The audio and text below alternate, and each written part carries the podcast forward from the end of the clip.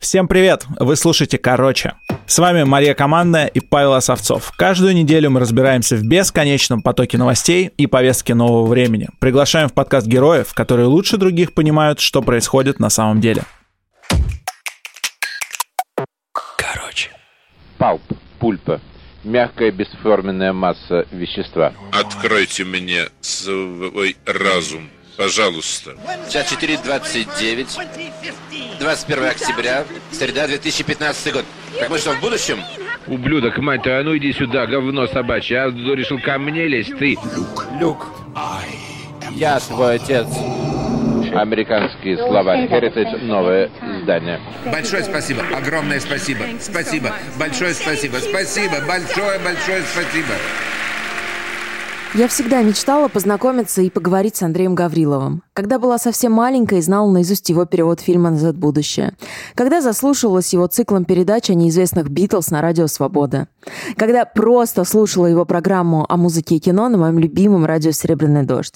Для меня этот выпуск подкаста получился очень личным, ведь в нем я задаю вопросы, которые всегда хотела задать Андрею Гаврилову с тех самых пор, когда впервые услышала его голос на видеокассете. Внимание! Только для слушателей. Короче. Паш, привет! Я в Турции. Вы там как? Выпуск смонтировали? Смонтировали, смонтировали. Все норм. Ты как там в Турции-то? Ну, нормально. Но первые дни было очень холодно. Честно говоря, три дня в номере просидела. Вообще не выходила. Сейчас вроде получше, да. Солнышко вчера выглянуло. Что там с ИП твоим? Ты новый уже открыл? Да, слушай, представляешь, опять помогли мне наши партнеры оп, из Сбербизнеса. Даже не знаю, как рассказать. Я ведь думал, что надо будет снова ехать налоговую, которая там у МКАДа. Это же целый день на это на все убить. Сейчас, Маша, подожди секунду. Здорово, да, да, да, привет. А оказалось, что зарегистрировать бизнес можно не только в налоговой. Теперь эта услуга доступна и в Сбере. Все было максимально быстро и удобно. Госпошлину вообще платить не надо. Я все оформил сам и полностью онлайн. И расчетный счет мне открыли бесплатно. В общем, Маш, я доволен, как слон. Смело рекомендую Сбербизнес всем начинающим предпринимателям. Ссылку на сервис регистрация бизнеса и дистанционное открытие счета от Сбербизнеса, где можно узнать, как зарегистрировать ИП или ООО с одним учредителем в Сбере и без визита в налоговую, прикрепляю к описанию. На самом деле, мне немножко страшно сейчас, потому что я долгое время работала на спортивном телевидении, больше десяти лет, и у нас есть такой персонаж, его зовут Александр Шмурнов, он известный спортивный комментатор. И так получилось, что он всю свою жизнь болеет за две команды – Франция и Уругвай.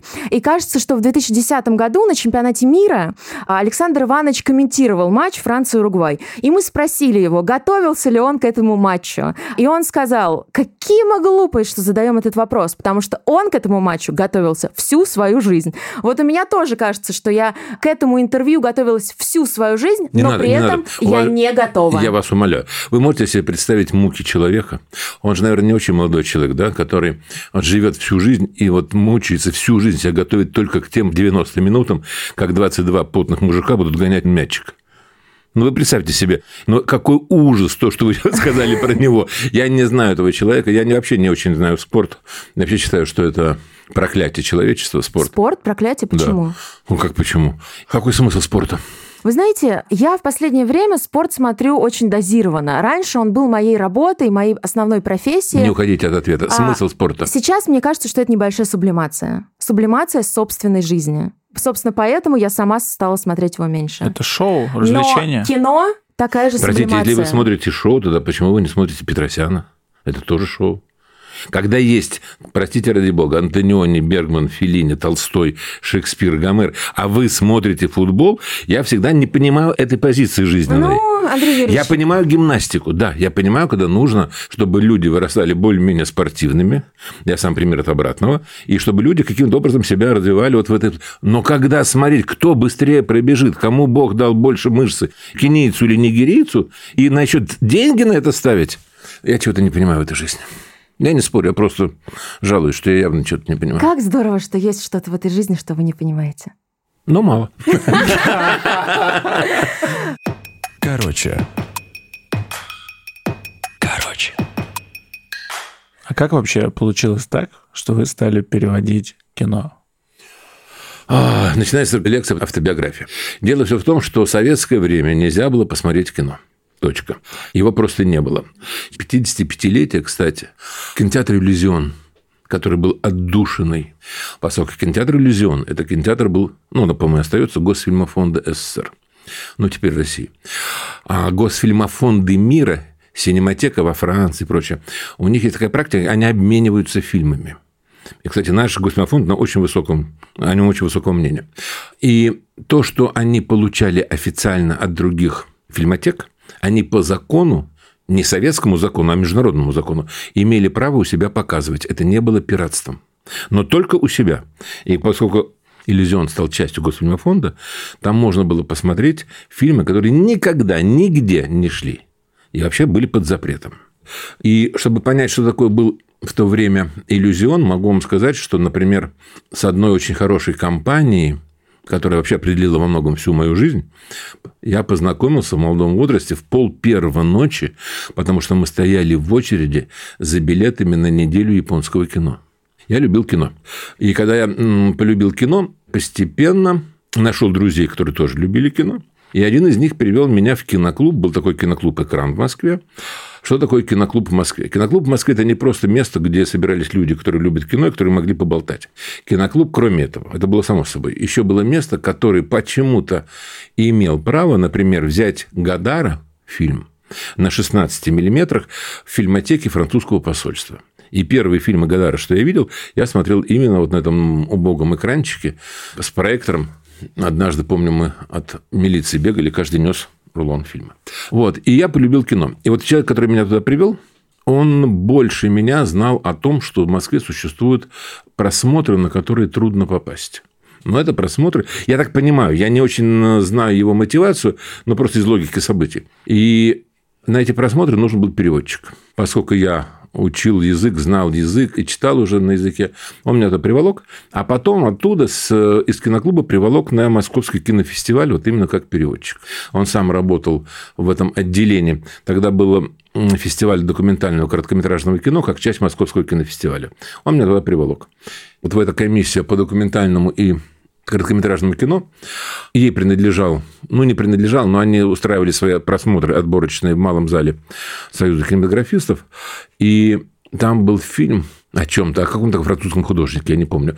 Мы все сидели, смотрели, кто-то переводил, а потом он убежал, потому что в соседнем зале был для него более интересный фильм. А там сидит отборочная комиссия, это вообще скандал. На меня пихнули в бок, что иди, доканчивай. Я пошел, докончил, вот так вот началось. Это, это какой год? семьдесят третий, семьдесят пятый, что-то такое. У каждого человека, влюбленного в кино, есть фильм, после которого он влюбился в кино. Вот у меня это фильм «Ла маля Эдукасион» этого Альмодовара, черт возьми. Когда я посмотрела его один раз, пошла в кино на следующий день, потом еще раз на следующий день, и все. Я тогда училась в одиннадцатом классе. Это кино произвело на меня гигантское впечатление, дурное воспитание. «Ла маля Эдукасион», да. Что это было за кино в вашей жизни? Вот так говоришь, говоришь, говоришь людям, они нифига не понимают. У вас был большой выбор. Какой бы это год ни был, вам были доступны сотни фильмов. Относительно. Вы знаете, время очень быстро идет. Нет, не относительно. Они, они были. Я помню, Вам две... не может быть больше пятидесяти лет или семидесяти, правда? Нет, мне чуть поменьше. две тысячи пятый год. У нас на журфаке был киноклуб. И я помню, как мы каждый день... Вы наверняка знаете о его существовании. Как мы туда ходили, он находился в подвале журфака, и нам Нет, выдавали эти си ди-диски с этими фильмами. Но уже были диски. Да? То есть, уже были ди ви ди, си ди, то есть, уже была доступность этого дела. Я полюбил кино, когда доступности не было, поэтому мне просто повезло, что один из фестивалей, то ли шестьдесят девятого года Московский кинофестиваль, то ли семьдесят первого, я не помню, там был поток очень неплохих фильмов. Там был «Большой маленький человек» с Дастином Хоффманом, Артура Пена, что ли, фильм, не помню. И главное, там был «Изи Райдер». Угу. Вот «Изи Райдер» на меня произвел очень большое впечатление. Беспечный не могу сказать, что это фильм, после которого я влюбился в кино, но... Нет, точно нет, потому что я до этого, простите, ради бога, смотрел «Заставу Ильича», Куцеева, ну, уже в кинотеатре просто. Откуда я знаю великую фразу, когда фильм кончился, сзади меня стала компания, сказала «кино – говно». Я считаю, что это лучшая рецензия в мире, вообще в истории на кино. Не касательно этого фильма, а по краткости и выразительности. Кино, говно, все понятно. Я не могу сказать, что вот был один фильм, вот, вот я его посмотрел, и Были фильмы, которые я смотрел и ахал, да, вот какое кино там. Вы сейчас не забывайте, что очень на многих просмотрах фильмы, это до эпохи видео, какое видео, фильмы были ворованные. Например, приходит фильм на Московский фестиваль, его быстро делают ему копию официально в столбах, ну, как официально. А потом, например, режиссеры театра, Моссовета, предположим, я сейчас говорю от балды, да, хотят посмотреть кино, и там нужно для, для творческих планов. Им выдается фильм, но выдается черно-белая копия. Вы можете себе представить сатирикон Феллини в черно-белом варианте? Да. Ага, ну и так далее. Там много чего было. Кабаре я первые три раза, или четыре, или пять, или десять смотрел в черно-белом варианте. Шесть какая. А где вы так выучили язык? Вы знаете, вот этот вопрос, на который я не знаю ответа. Я думаю, что...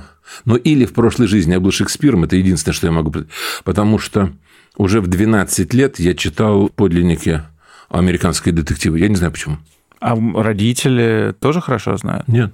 То есть, это ваш Папа талант. Выучил английский позже меня. Мама никогда к этому не имела никакого отношения. А французский вы знаете так же хорошо, как английский? Нет, французский... Понимаете, у меня с английским постоянная практика. С французским меньше. Поэтому, когда я попал во Францию, мне потребовалось ну, минимум две недели, чтобы начать говорить.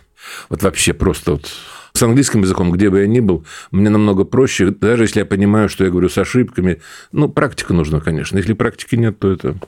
Но понимание английского языка, он для меня где-то как-то как родной. Я не могу это объяснить сам, я не знаю. Мне проще читать, например, по-английски, чем по-русски. Мне очень жалко, что, например, некоторые современные писатели пишут по-русски, потому что по-английски я бы их читал намного быстрее. Как выглядели эти киноклубы? То есть, э, это а, были они... закрытые такие мероприятия, не афишировались они? Они были только для членов клуба или для гостей, как это у это я, Винни-Пуха, да, для гостей знакомых кролика. Или для гостей знакомых кролика. Если ты хотел кого-то позвать, ну, наверное, можно было там поговорить с руководством клуба, что вот я позову гостя. Не знаю, я никогда не пробовал, по-моему. А, ну, вообще, это было такое общегородское объединение киноклубов. Это была абсолютно официально советская, то ли комсомольская, то ли партийная структура. Люди были там очень приличные, и мы снимали какой-то раз в неделю, среда, что ли, это было, помещение в том месте, где около ударника. С одной стороны, там была кондитерская фабрика, и это было ужасно. Выходишь в десять-одиннадцать часов, один запах жратвы, конфет, а ты целый день голодный. А с другой стороны, был текстильщик. То ли красный текстильщик, то ли там Дом культуры, то ли текстильщик. Вот мы там и были. Миша Ротгаус пытался делать, мне кажется, десять-пятнадцать лет назад какие-то клубы. «Цвет ночи», я помню, в Москве, киноклубы. На Патриках он был, но как-то это не пошло. Это все в те годы. Это было... Вот я вас слушаю, это очень напоминает то, что мне рассказывал мой отец, как они ходили на лекции Щедровицкого.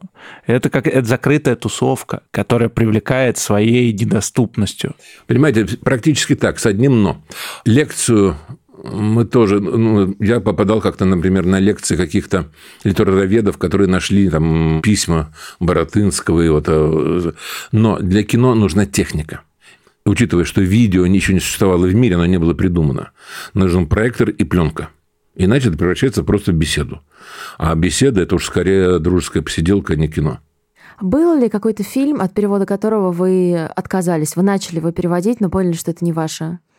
Ну, значит, не мое. Я отказался во время фестиваля, например, от перевода одного канадского фильма, потому что тот французский язык, на котором говорили герои фильма, не имел ничего общего с языком там, Вольтера или даже Сартра. Я честно сказал, что, ребят, я не понимаю ни слова, что они говорят, это надо затребовать диалоговый лист.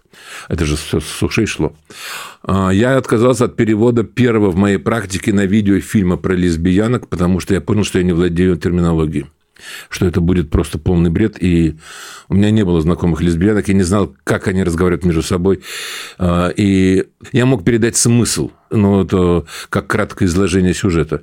Я сказал, что я не могу, потому что просто я не справлюсь с этим как надо. Вы есть очень известный кусочек на Ютьюбе выложен о том, как вы рассказываете про озвучку фильма «Парни по боку», где героиня Вупи да, Голдберг да. говорит про «там внизу», ты как будто про погреб это, говоришь. Это говорит Дрю Берримор, как раз Вупи Голдберг ей говорит, что это неправильно. Да-да, погреб. В фильме «Парни по боку» героиня, которая играет Вупи Голдберг, учит сексуальной раскрепощенности какую-то там девицу. И она спрашивает, ну как ты называешь вот то, что у тебя между ног? Говорит, ну там внизу. Говорит, что? Говорит, там внизу. Ты как будто про погреб говоришь. И она заставляет ее произнести матерное название. И вот здесь встать в позу целомудренной статуи и обзывать это медицинскими терминами нелепо. Слушай, давай сразу сейчас. Раз уж ты поняла, иди отсюда к этой матери.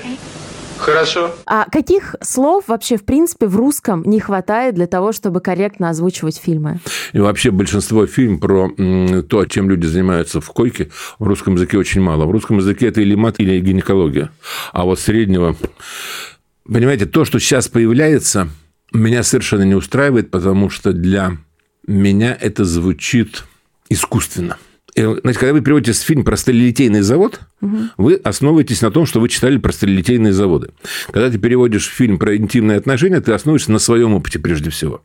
Но если в твоем опыте нет тех выражений, которые сейчас начали бытовать, они, естественно, тебя корёжат. Поэтому мне это очень не нравится. Очень многие вещи, которые сейчас пришли. То есть слово «краш» вы не знаете уже? Дело не то, что я не знаю. Дело в том, что оно не мое. Сейчас будет маленькая лекция. Когда я перевожу кино, что я делаю? Вот что, по-вашему, должен делать хороший переводчик? Он должен, наверное, каким-то образом изучить ту среду, о которой идет повествование в фильме. Вы говорите про технику. Перевод, я имею в виду, что он должен донести до зрителя. Не то, как он будет готовиться. Может быть, он гений, я такого не знаю, и знает все языки на всех английских диалектах. Смысл и эмоции я, должен Я донести. Думаю, что дело вот в чем. Я должен, как я считаю, вот режиссер снимает фильм, как правило, для своей языковой аудитории. Вот если он допускает шутку или намек или что-то, он рассчитывает на то, что это вызовет или улыбку, или, по крайней мере, понимание шутки. Шутка – это экстремальный вариант. Задача переводчика – сделать так, чтобы люди, как мне кажется, люди иноязычной аудитории, иноязычной культуры воспринимали фильм так же естественно, как люди, на которые рассчитывал режиссер. И сейчас я вам приду крайний пример, чтобы вы поняли, от чего я отталкиваюсь. Кто знает роман под названием «Николя Персик»? Это Набоков перевел название романа «Коля Брюньон». Угу. Кто читал «Маша в Удивляндии»? Так Набоков перевел «Алису в стране чудес». Он хотел приблизить... Ну, настроение. И чтобы человек как бы в России чувствовал то же самое, те же самые эмоции, которые чувствует человек в Америке. Совершенно верно. Или в Америке, или в Германии, или во Франции и так далее. Совершенно верно. Но это крайние и неудачные примеры. Потому что, ну, может быть, потому что слово «удивляндия» не очень... С Гарри Поттером, по-моему, такое же случилось. Это отдельная песня. Это фан-клуб. Там зарежут, если ты неправильно скажешь. Я с чудом, я считаю, избежал побивания камнями за мой вариант «Игры престолов», когда я там немножко поменял имена и фамилии. Вот. И задача переводчика вот это дело передать.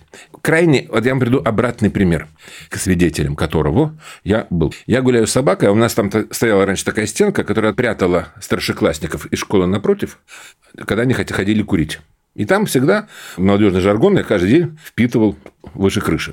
Значит, в девяносто процентов случаев это был какой-то мат, который старшеклассники и младшеклассники, на котором разговаривают, но иногда попадались очень интересные замечания.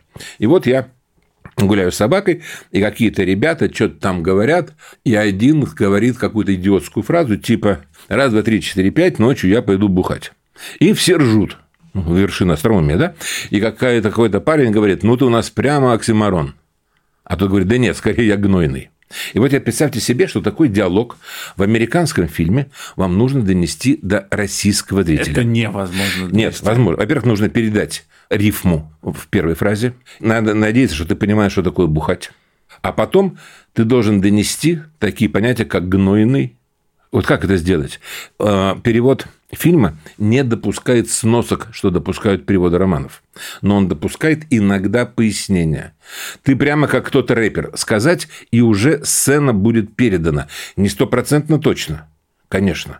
Но и мы не знаем американских рэперов так, как знают их они. Но смысл будет понятен, почему все ржут. Мне вчера мой дорогой бойфренд принес цветы. Что, миллион алых роз? И нигде, кроме нас, эта фраза не будет понятна, что такое «миллион алых роз». Но достаточно сказать, как в песне, если ты переводишь на английский, и сцена заиграла. Вот точно так же нужно переводить. Это не значит, что нужно добавлять или изменять.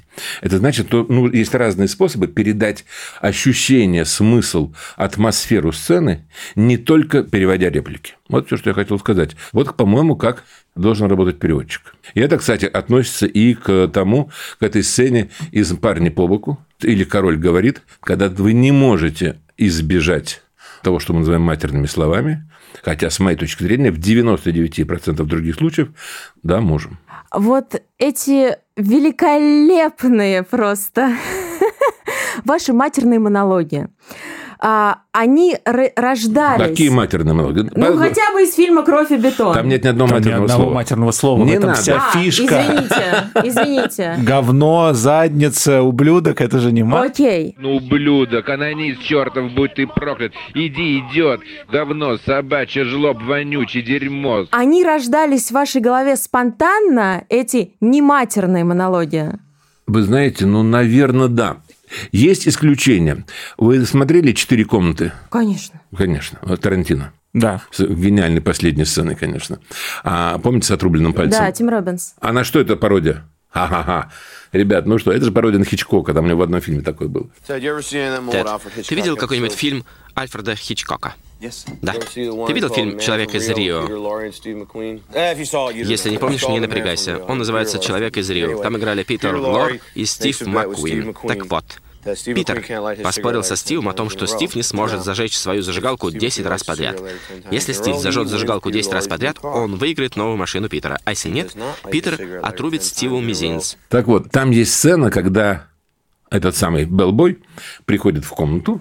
Вот здесь сходу не переведешь, где м, супружеская пара, вопрос о супружеской измене, и она, чтобы его позлить, говорит разные синонимы слова «член». Их там штук тридцать, по-моему.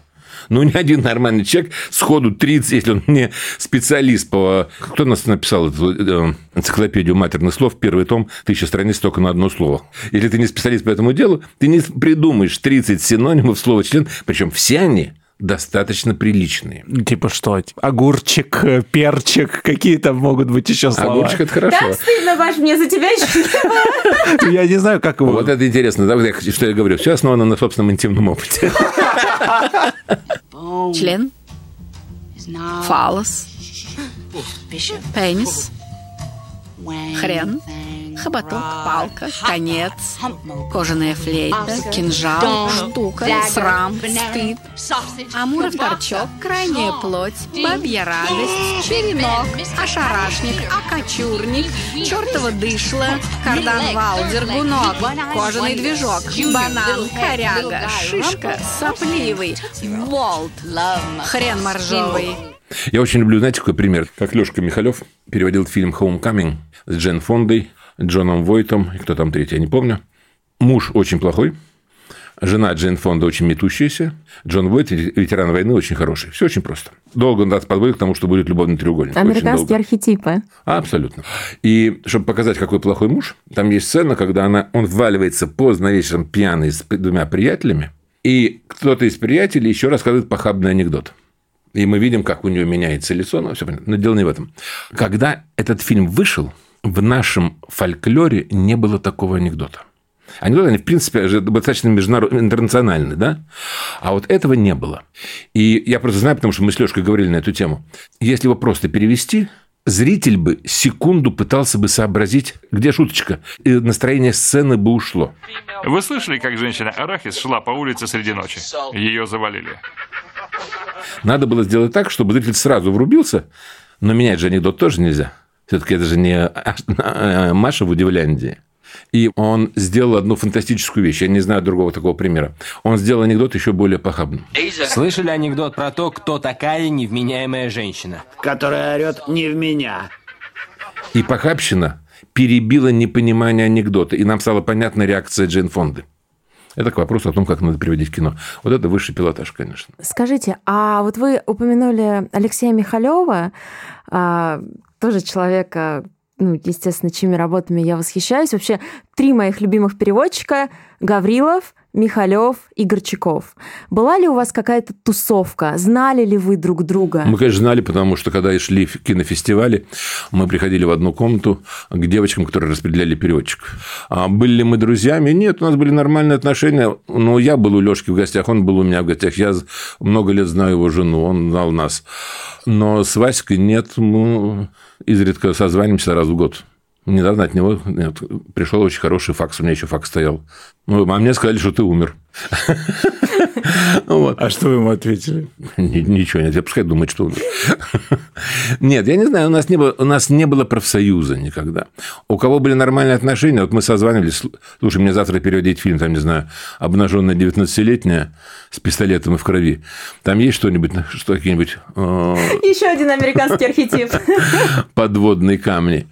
Да нет, там все нормально, там или наоборот, там, говорит, обрати внимание, почти не слышно, но когда она будет говорить номер телефона, она ошибется на одну цифру, это важно. Я говорит, переводил уже три раза, я знаю. Ну, такими вещами могли друг другу советовать, могли друг другу говорить, но не более того. Класс. Смотрели «Через вселенную»?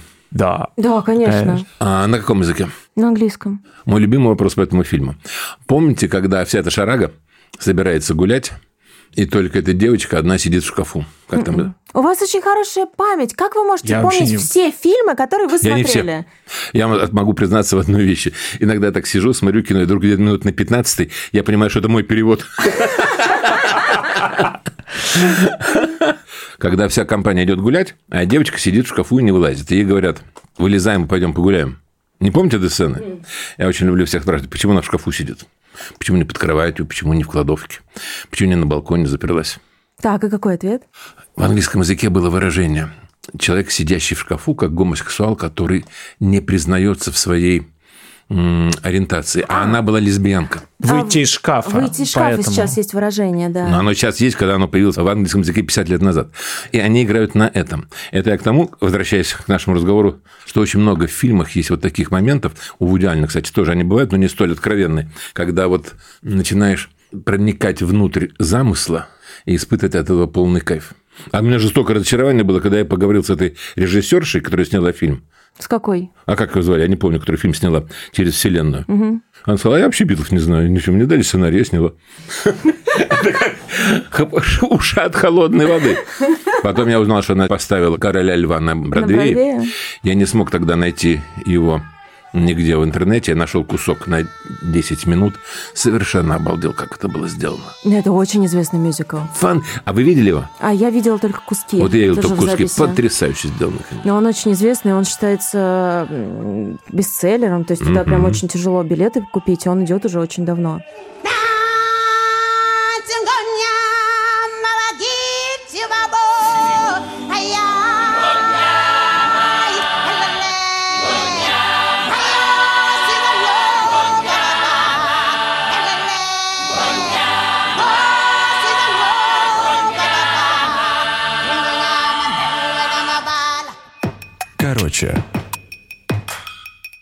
Короче.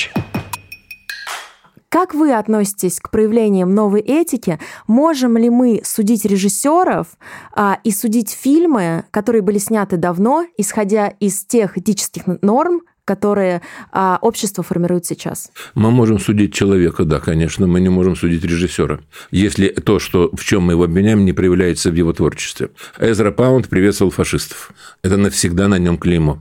Тем не менее, мы читаем его стихи, они могут нравиться, могут не нравиться. Но Гамсун клейма ставить негде с точки зрения принятия фашизма. Но мы его читаем и восхищаемся им как писателем. Простите, пожалуйста, за одно выражение Николая Васильевича Гоголя «жидовские волосы» уже можно его навсегда вычеркнуть из современного рукопожатного круга. Но, тем не менее, мы его читаем. Кто читал Тараса Бульбу? Ну, это про антисемитизм просто сплошной. Нет, вспомните вторую часть. Что сделал наш герой Тарас Бульба, когда казнили Андрея? Вы помните, как они младенцев бросали в костер молодых полячек? Ну, это что? Это допустимо? Вы наводите это в положительном герое? Нет, но мы его читаем. Так что для меня все очень просто. Я считаю, что Роман Полянский должен был быть посажен в тюрьму. За то, что я считаю, что человек, который тринадцатилетней девке дает наркотики, а потом ее трахает, когда она ничего не соображает, он подонок. Но, тем не менее, мне это не мешает смотреть его фильмы. Может быть, потому что я вот такой, как это называется, двойные стандарты. Может быть, я не спорю. Но... Как вы сами сказали, многие отказываются сниматься в идеально поэтическим соображениям, но меня радует, что не по эстетическим. Знаете, в прошлом году был скандал со стриминговым сервисом эйч би о Max, когда они убрали со своей платформы «Унесённые ветром». И они вернули этот фильм только когда добавили туда предисловие профессора Чикагского университета, профессора кинематографии, которая объясняла контекст происходящего в этом фильме. Может быть, это вариант, кстати, потому что я считаю, что «Mein Kampf» может издаваться в любой стране мира, но я считаю, что для издания необходимо предисловие или послесловие. Наверное, лучше предисловие. Я не верю в то, что есть какое-то произведение искусства, которое можно запретить. Но я считаю, что есть такие, которые выражают в силу разных причин свои идеологии, своего времени, свои истории. Такие взгляды, объяснить бы которые не мешало.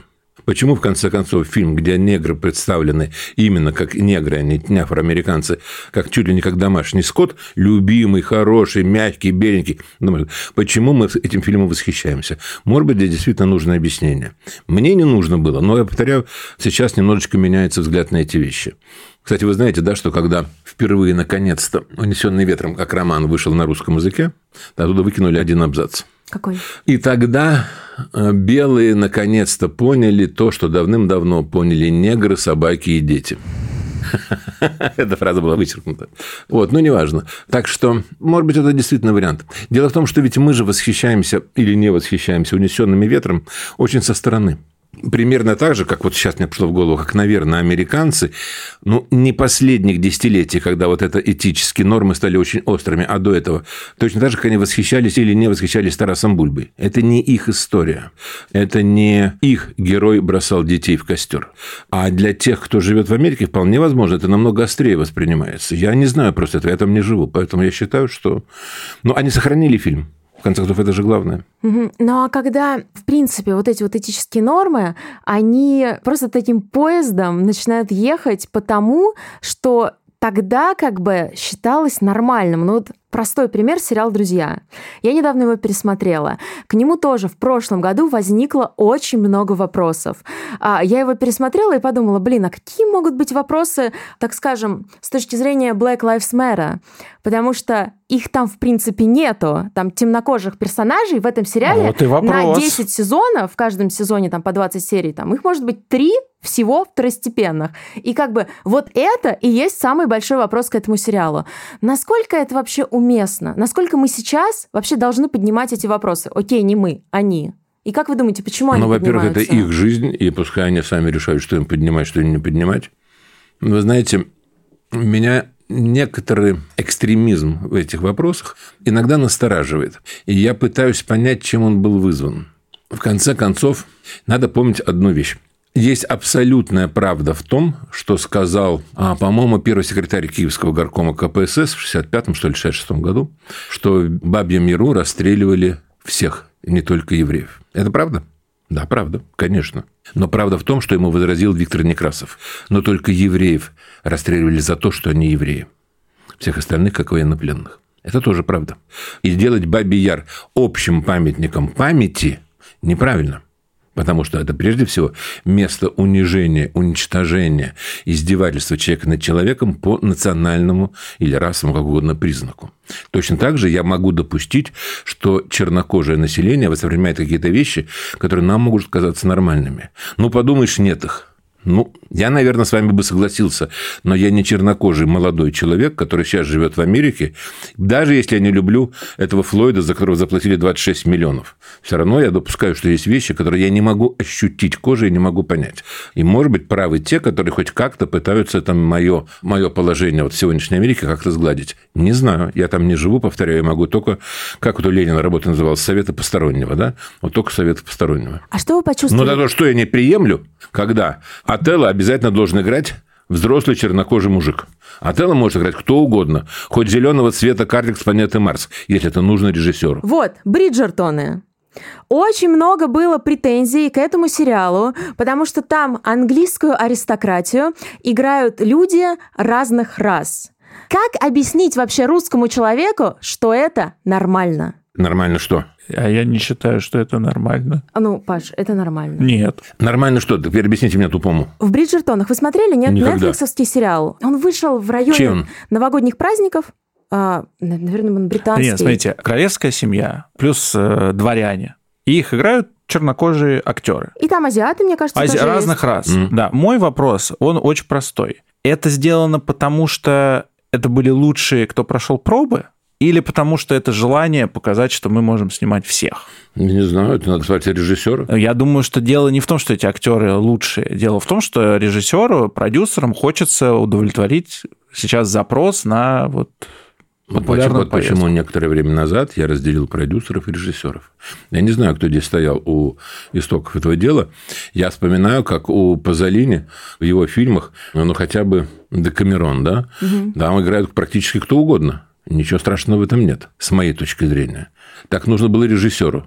Там, кстати, немножко другая была в то время роль продюсера. И вообще все это как... Это Риццоли мог требовать, чтобы Джульетта Мазина не играла в «Джульетты и духи». И то Феллини его послал в итоге. А насколько я понимаю, сейчас, когда кинематограф превратился в конвейерное производство, в одной своей линии, не в лучших проявлениях, не в худших проявлениях, а вот такой средний мейнстрим, ну, наверное, там у продюсера больше роли. И, наверное, он может это говорить. Вы знаете, во-первых, я не смотрел этот сериал. Если этот сериал претендует на то, чтобы документально точно передавать жизнь королевской семьи, тогда то, что вы говорите, мне несколько странно. Если это просто вольные фантазии режиссера на тему... Это праздник даже... жизни, этот сериал. Может быть. Я говорю просто про то, что вот есть разный подход. Почему нет? Не смотрели Кеннета Брана «Волшебную флейту»? Он начинается с того, что кролик бежит по траншеи времен Первой мировой войны. Угу. «Волшебная флейта» Моцарта, пардон. И там все поставлено с ног на голову. Блистательное кино.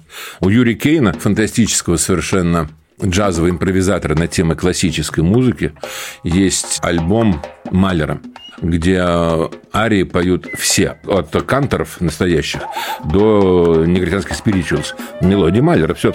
Но ему так было нужно это сделать.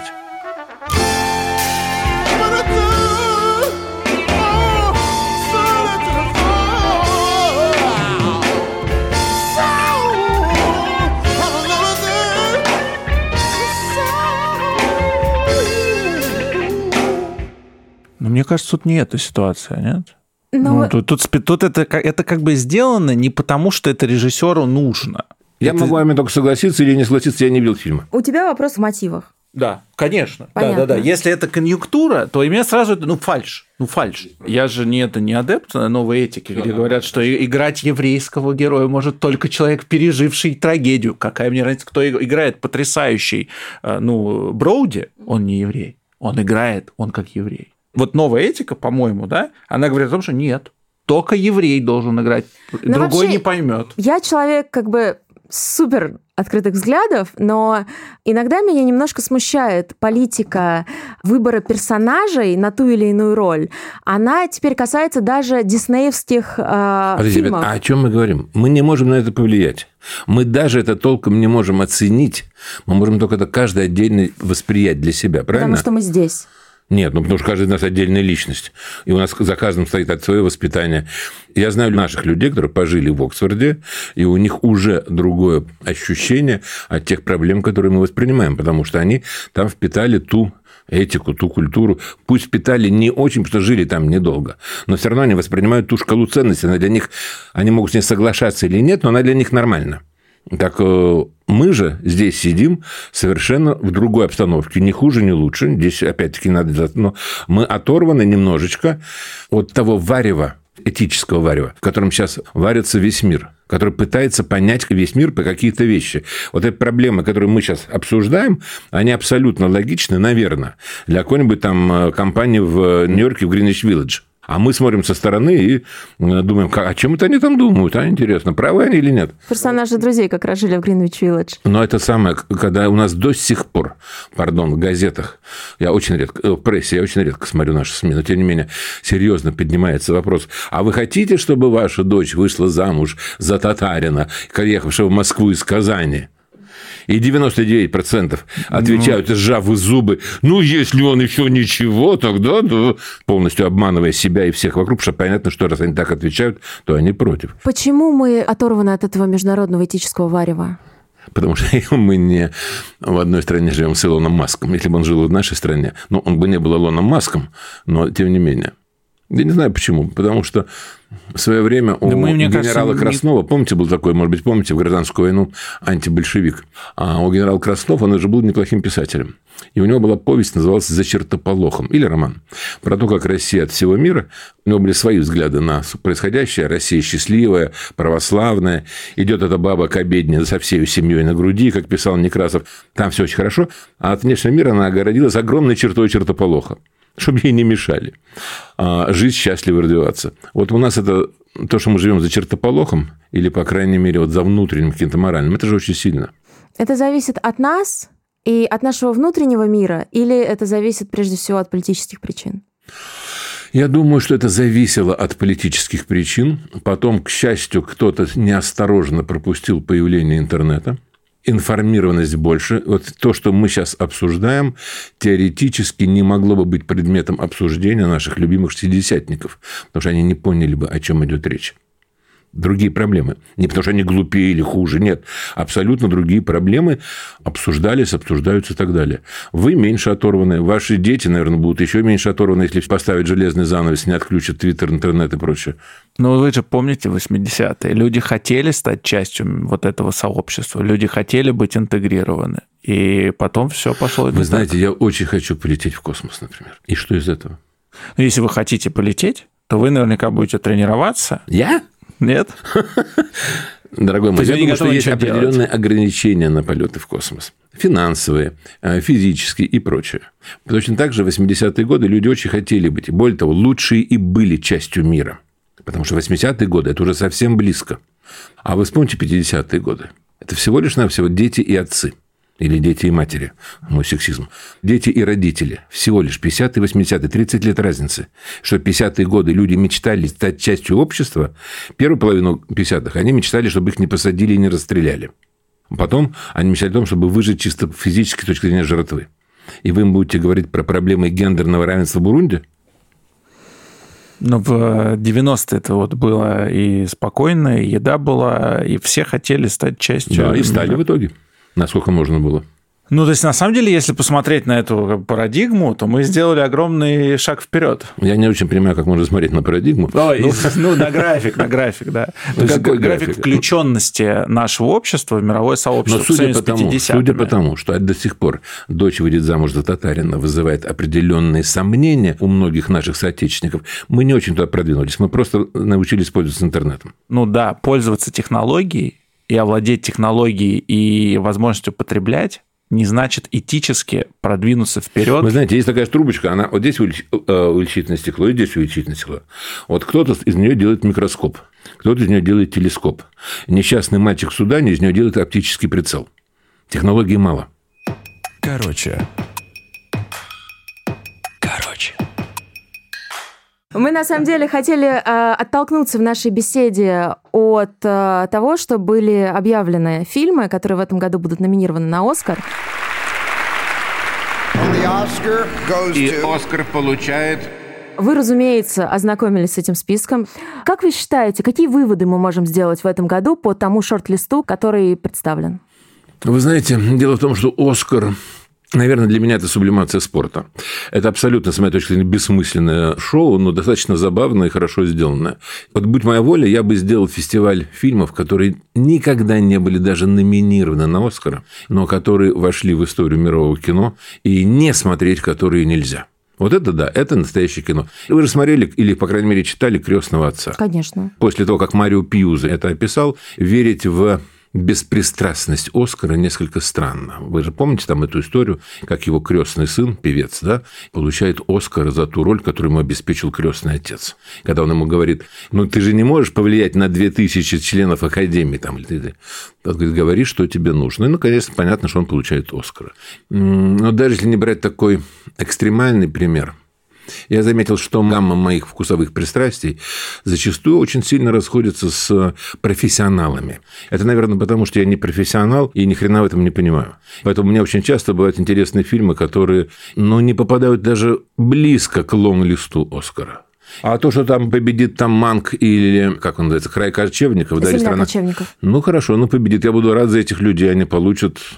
пятнадцать минут там, или полчаса славы и какие-то деньги дополнительно. Очень хорошо. Они ничего плохого не сделали. Они сделали, что могли, но и получили. Бывает, что, конечно, «Оскар» получает такой полный отстой, что ты понимаешь, что люди делали чистую коммерцию, и ты за них даже не можешь порадоваться. Ну, вот для меня полный отстой, который получил «Оскар», при всем уважении, где я и где режиссер этого фильма, но «Форма воды», на мой взгляд, ужасная-ужасная клюква. Какие фильмы, на ваш взгляд, получили «Оскар» и являются отстоем, как вы сказали? Ох, вы знаете, ну, это надо вспоминать всю эту историю «Оскара», да? Насчет «Формулы воды», да, наверное, мы с вами сходимся. Я тоже очень не люблю этот фильм. По-моему, за лучшую музыку получил «Ла ла ленд» когда-то, да? Угу. Да. Терпеть не могу это кино. Ой, нет, я смотрела его один раз, больше не хочу. Нет, был какой-то совершенно обычный вообще боевик. Но я даже не запомнил, ну, потому что это совсем... Надо еще смотреть категорию, «Повелитель конечно. Бури». Ну, то есть ну это... это... здравствуйте. Да нет, ну это ни о чем. Да, но зато он повелитель... за что получил? Вы не помните? Как лучший за фильм? За режиссуру. Это фильм, лучший это фильм. Кэтрин Бигелоу. Это единственная женщина, которая получила «Оскар». Вы как только вы эту фразу сказали, сразу понятно, что вы сексистка. Да, да, я жуткая сексистка. Неужели мы женщин выделяем в отдельную категорию? Но «Оскар» выделяет то, что он вводит квоты. Нет, нет, я говорю, мы с вами, мы же умные люди, мы же не я, не честно, я, когда я думаю о том, что Кэтрин Бигелоу получила «Оскар», я думаю, что она его получила, как Скорсезе, не за «Отступники», а за то, что он сделал раньше. И Кэтрин Бигелоу не за фильм «Повелитель бури», а за фильм «На гребне волны». Я очень люблю «На гребне волны», но это, тем не менее, есть... Кто, как я, воспринимаю «Оскар», это не «Оскар»-сноносный вариант. Хотя я очень люблю этот фильм, хорошо сделан, прекрасно, на актёры, все, все замечательно. Ну... Знаете, да, вот «Ночи Кабири» или «Дорога» Феллини получили «Оскара»? Получили. Ну, давайте с ними поставим вместе «Повелителя бури» или даже «На гребне волны». Что-то не то в «Вдовском королевстве». Давайте пройдемся. «Король говорит», две тысячи одиннадцатый год. Лучший фильм или лучшая режиссура? Это лучший фильм. Давайте лучшую режиссуру. «Король говорит», мне очень понравился фильм, тем мне более тоже. С точки зрения переводчика. Там есть одна такая клюквенька, замечательная запятая в этом фильме, которая, кстати, я не знаю, как была передана в нашем прокате. Может быть, вы помните, в этом фильме есть только одно матерное слово. Ну, обсценное слово, скажем так, да? Фильм весь же на языке королевской семьи практически идет. Это изысканный английский. Это тонкие интонации, это оксфордское произношение. Ну, есть это король, да? Но то, что он может сказать, естественно. И в середине фильма, когда у него очередной раз что-то не получается, он вдруг срывается и орёт «фак». «Фак! Фак! Фак! Fuck and fuck. Это мой, я очень люблю этот пример. Как переводить переводчикам? Когда это одна фраза, которая оставлена в фильме. Значит, на нее сконцентрировано внимание авторов фильма. Они же не просто... Они могут сказать «дам». И это тоже было в королевской семье, там, упомянуть Господа в суе. Нет. Ну, я бы сказала слово, конечно, на букву «Б». Блядь? Хорошо. Это «блядь»? Ну, я бы сказала «да». Ну, я бы тоже. Ну, ну, потому видите, что он старается, много... старается что-то сделать, и у него а не как получается. У нас, а как у нас в переводе? Ну, официально, он же у нас шел, не знаете? Я Нет. не думаю, что нас его оставили. Я думаю, что испортили сцену, гады. Ну, это так. Нахрен, нахрен, нахрен, нахрен, нахрен, нахрен. две тысячи одиннадцатый год. «Король говорит», как раз Том Хупер. Ну, фильм неплохой, неплохой. Дальше фильм «Артист» Хазанавичуса. Хорошее кино. «Жизнь Пи» Энгли. Вот это, конечно, загадка. А, «Жизнь Пи», на мой взгляд, настолько предсказуемый сюжет. Где-то уже после третьего фильма ты примерно понимаешь, что все остальное – это люди пыжились и придумали. И вот это мне не понравилось очень. Дальше «Гравитация» Альфонсо Куарона. Ненавижу это кино. Я считаю, что это уровень студии Горького советского периода. Отвратительная игра всех, немыслимый сюжет. Я знаю, что я в диком меньшинстве по сравнению со всем остальным миром, терпеть не могу. «Бёрдман» Иньярриту. Ну, это выдающееся кино, ну, Андрей, ну... Ну, ничего, да. Снято еще как красиво, практически красиво, без склеек. Очень красиво снято, не спорю. А «Выживший» тоже, кстати, По совокупности факторов. Как, как «Выживший» я не очень понял, за что там дали «Оскар». По совокупности факторов, потому что Ди Каприо до этого, значит, ничего не получал, а теперь получил фильм с его участием «Лучшее кино». Но это мы режиссуру сейчас обсуждаем. Но мне кажется, он же получил все равно «Оскар». Ребята, нее, что, да. Чем мы занимаемся сейчас? Я мы, не знаю, мы, мы, не можем, мы, не можем, мы не можем переломить идею Академии. Академия все-таки это тысячи профессионалов, которые, как я уже говорил, могут увидеть в фильме что-то, особенно в категориях «лучший фильм» или «лучшая режиссура». Могут увидеть что-то, чего мы с вами не видим. Мы же потребители готового продукта. Мы же в данном случае просто обыватели, которые сидят перед экраном.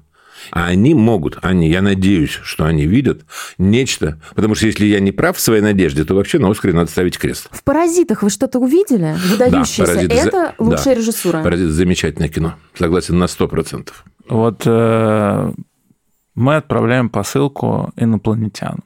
и там нужно положить какие-то фильмы.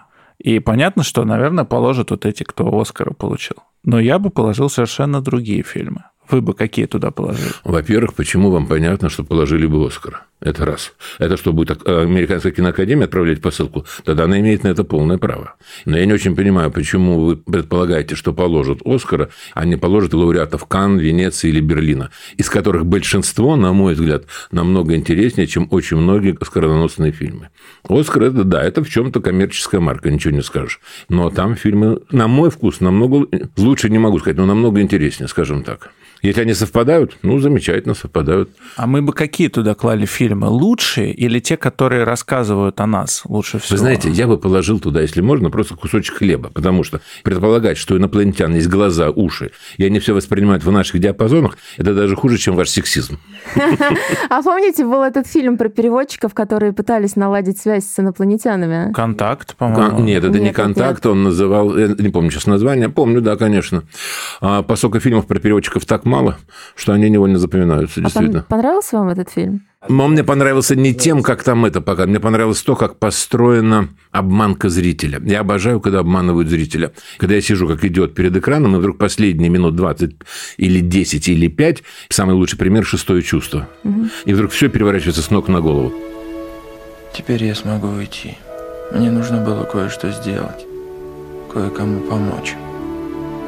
И ты должна знать вот что. Я тебя не оставлял. Никогда.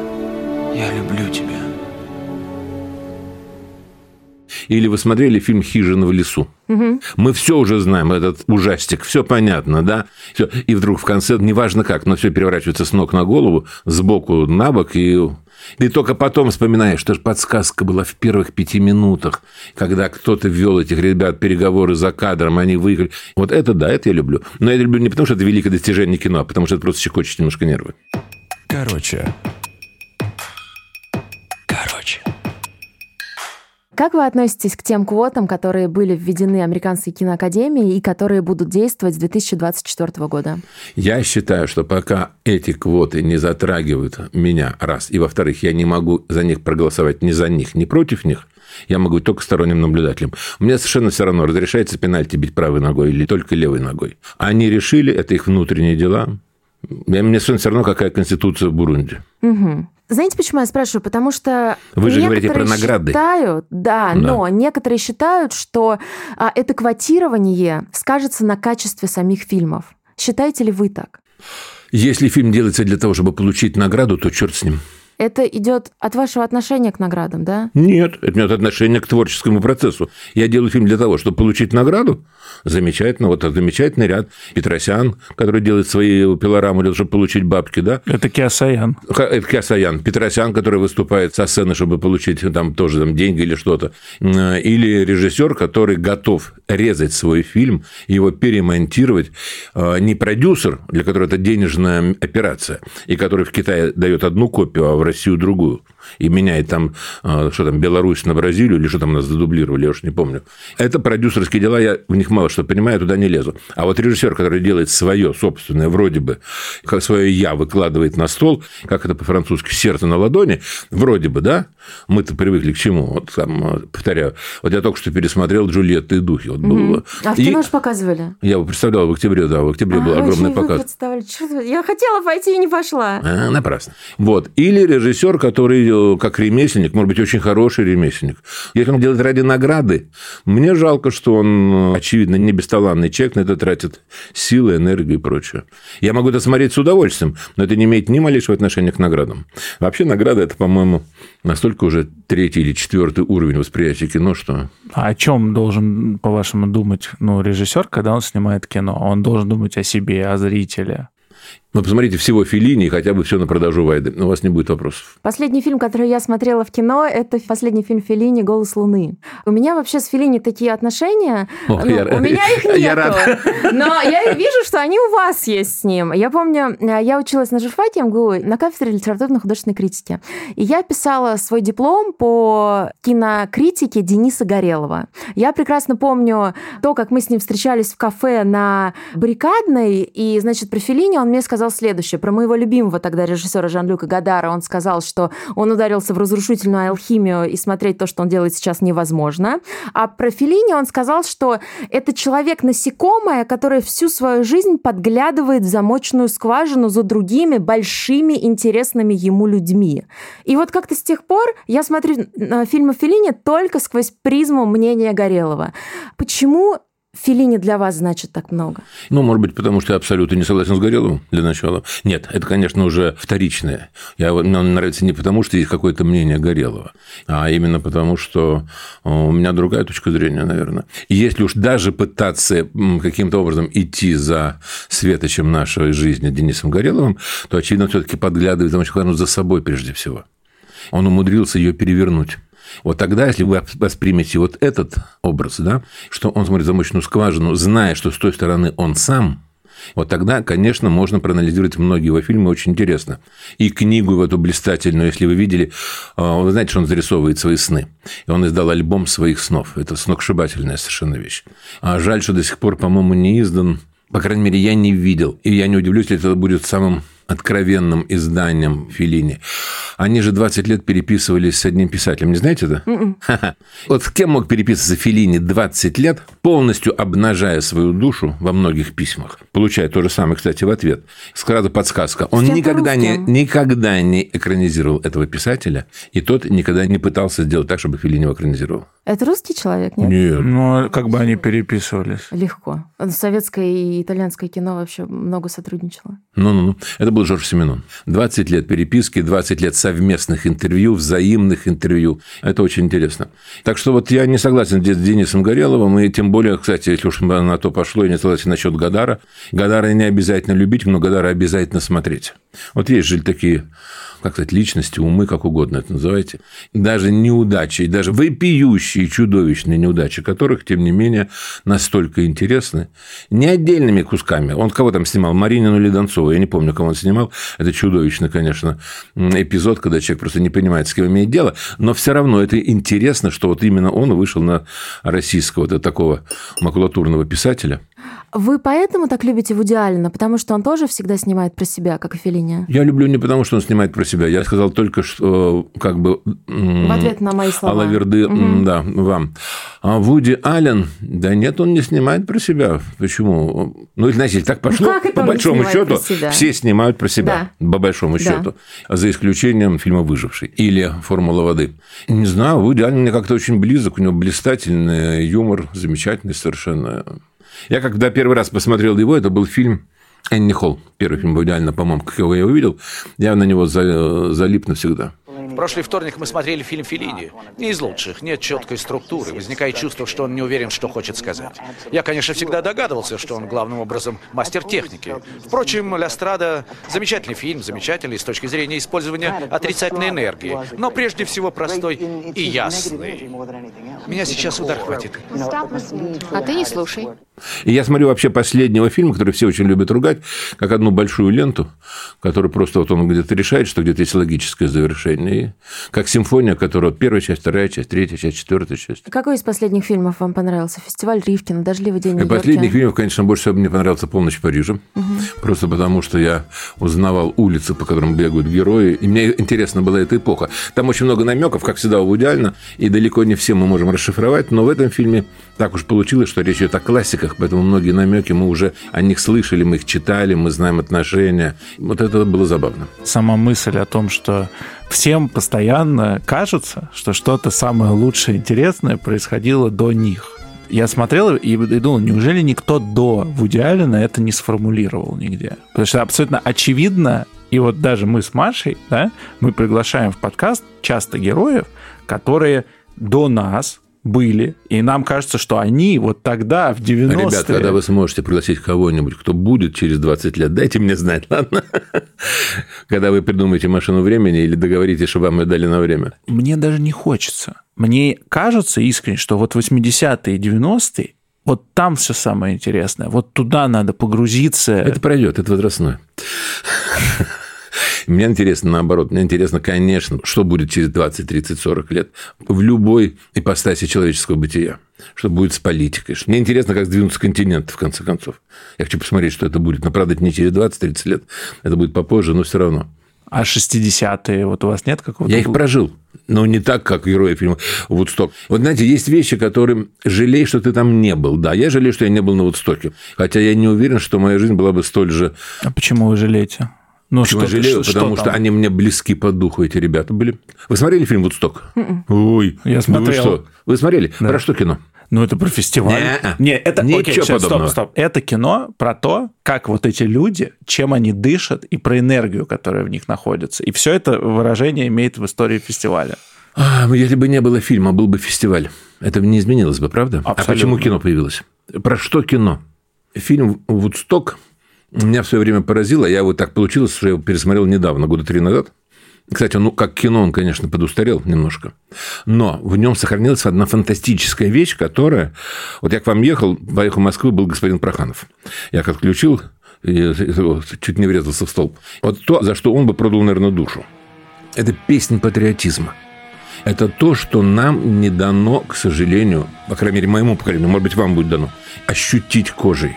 Ведь все эти ребята, которые посылают... в начале фильма, полицию подальше, которые прорываются без билетов. Тем не менее, вот вы вдумайтесь, стоит Джимми Хендрикс. Мало того, что он не титульной нации, да, как говорят у нас, он играет на гитаре свой вариант, грубо говоря, импровизацию, гимна. Несмотря на то, что весь фестиваль, гимн Америки, был посвящен антивоенному движению. И все аплодируют, и все встают. Представьте себе у нас Подольский фестиваль или Черноголовка. Вот то, что было хоть аналог однотысячное, да?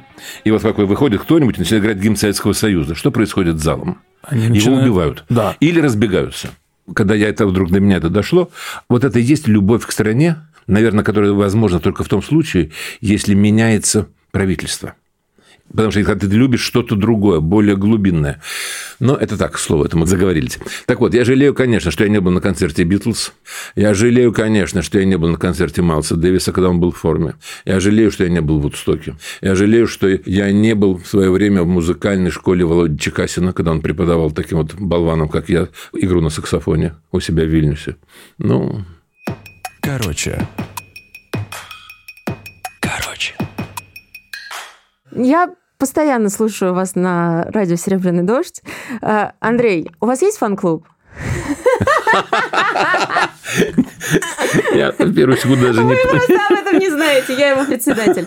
Вот, я постоянно слушаю, я чувствую вашу боль, которую вы испытываете, несомненно, из-за того, что происходит в нашей стране.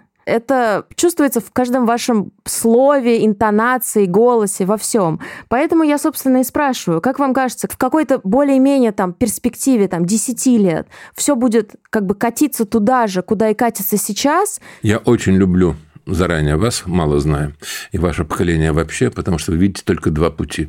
Или как будет сейчас, или будет лучше. К сожалению, я вижу еще третий путь, что может быть намного хуже. И как вы это видите? Ну, так просто общими мазками. Ну, что это будет за путь? Давайте, если мы будем считать, что вот он есть, да, то самый лучший вариант – это, конечно, наши шестидесятые годы, когда мы по голосу Америки ловили «Битлз», невзирая на помехи. Самый худший вариант – когда вас отберут приемник. И за слушание этого вас спасает, как было в пятидесятые.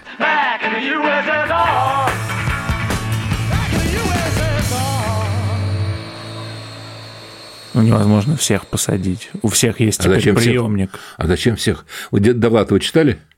Зачем сажать тех, кто писал сорок семь миллионов доносов?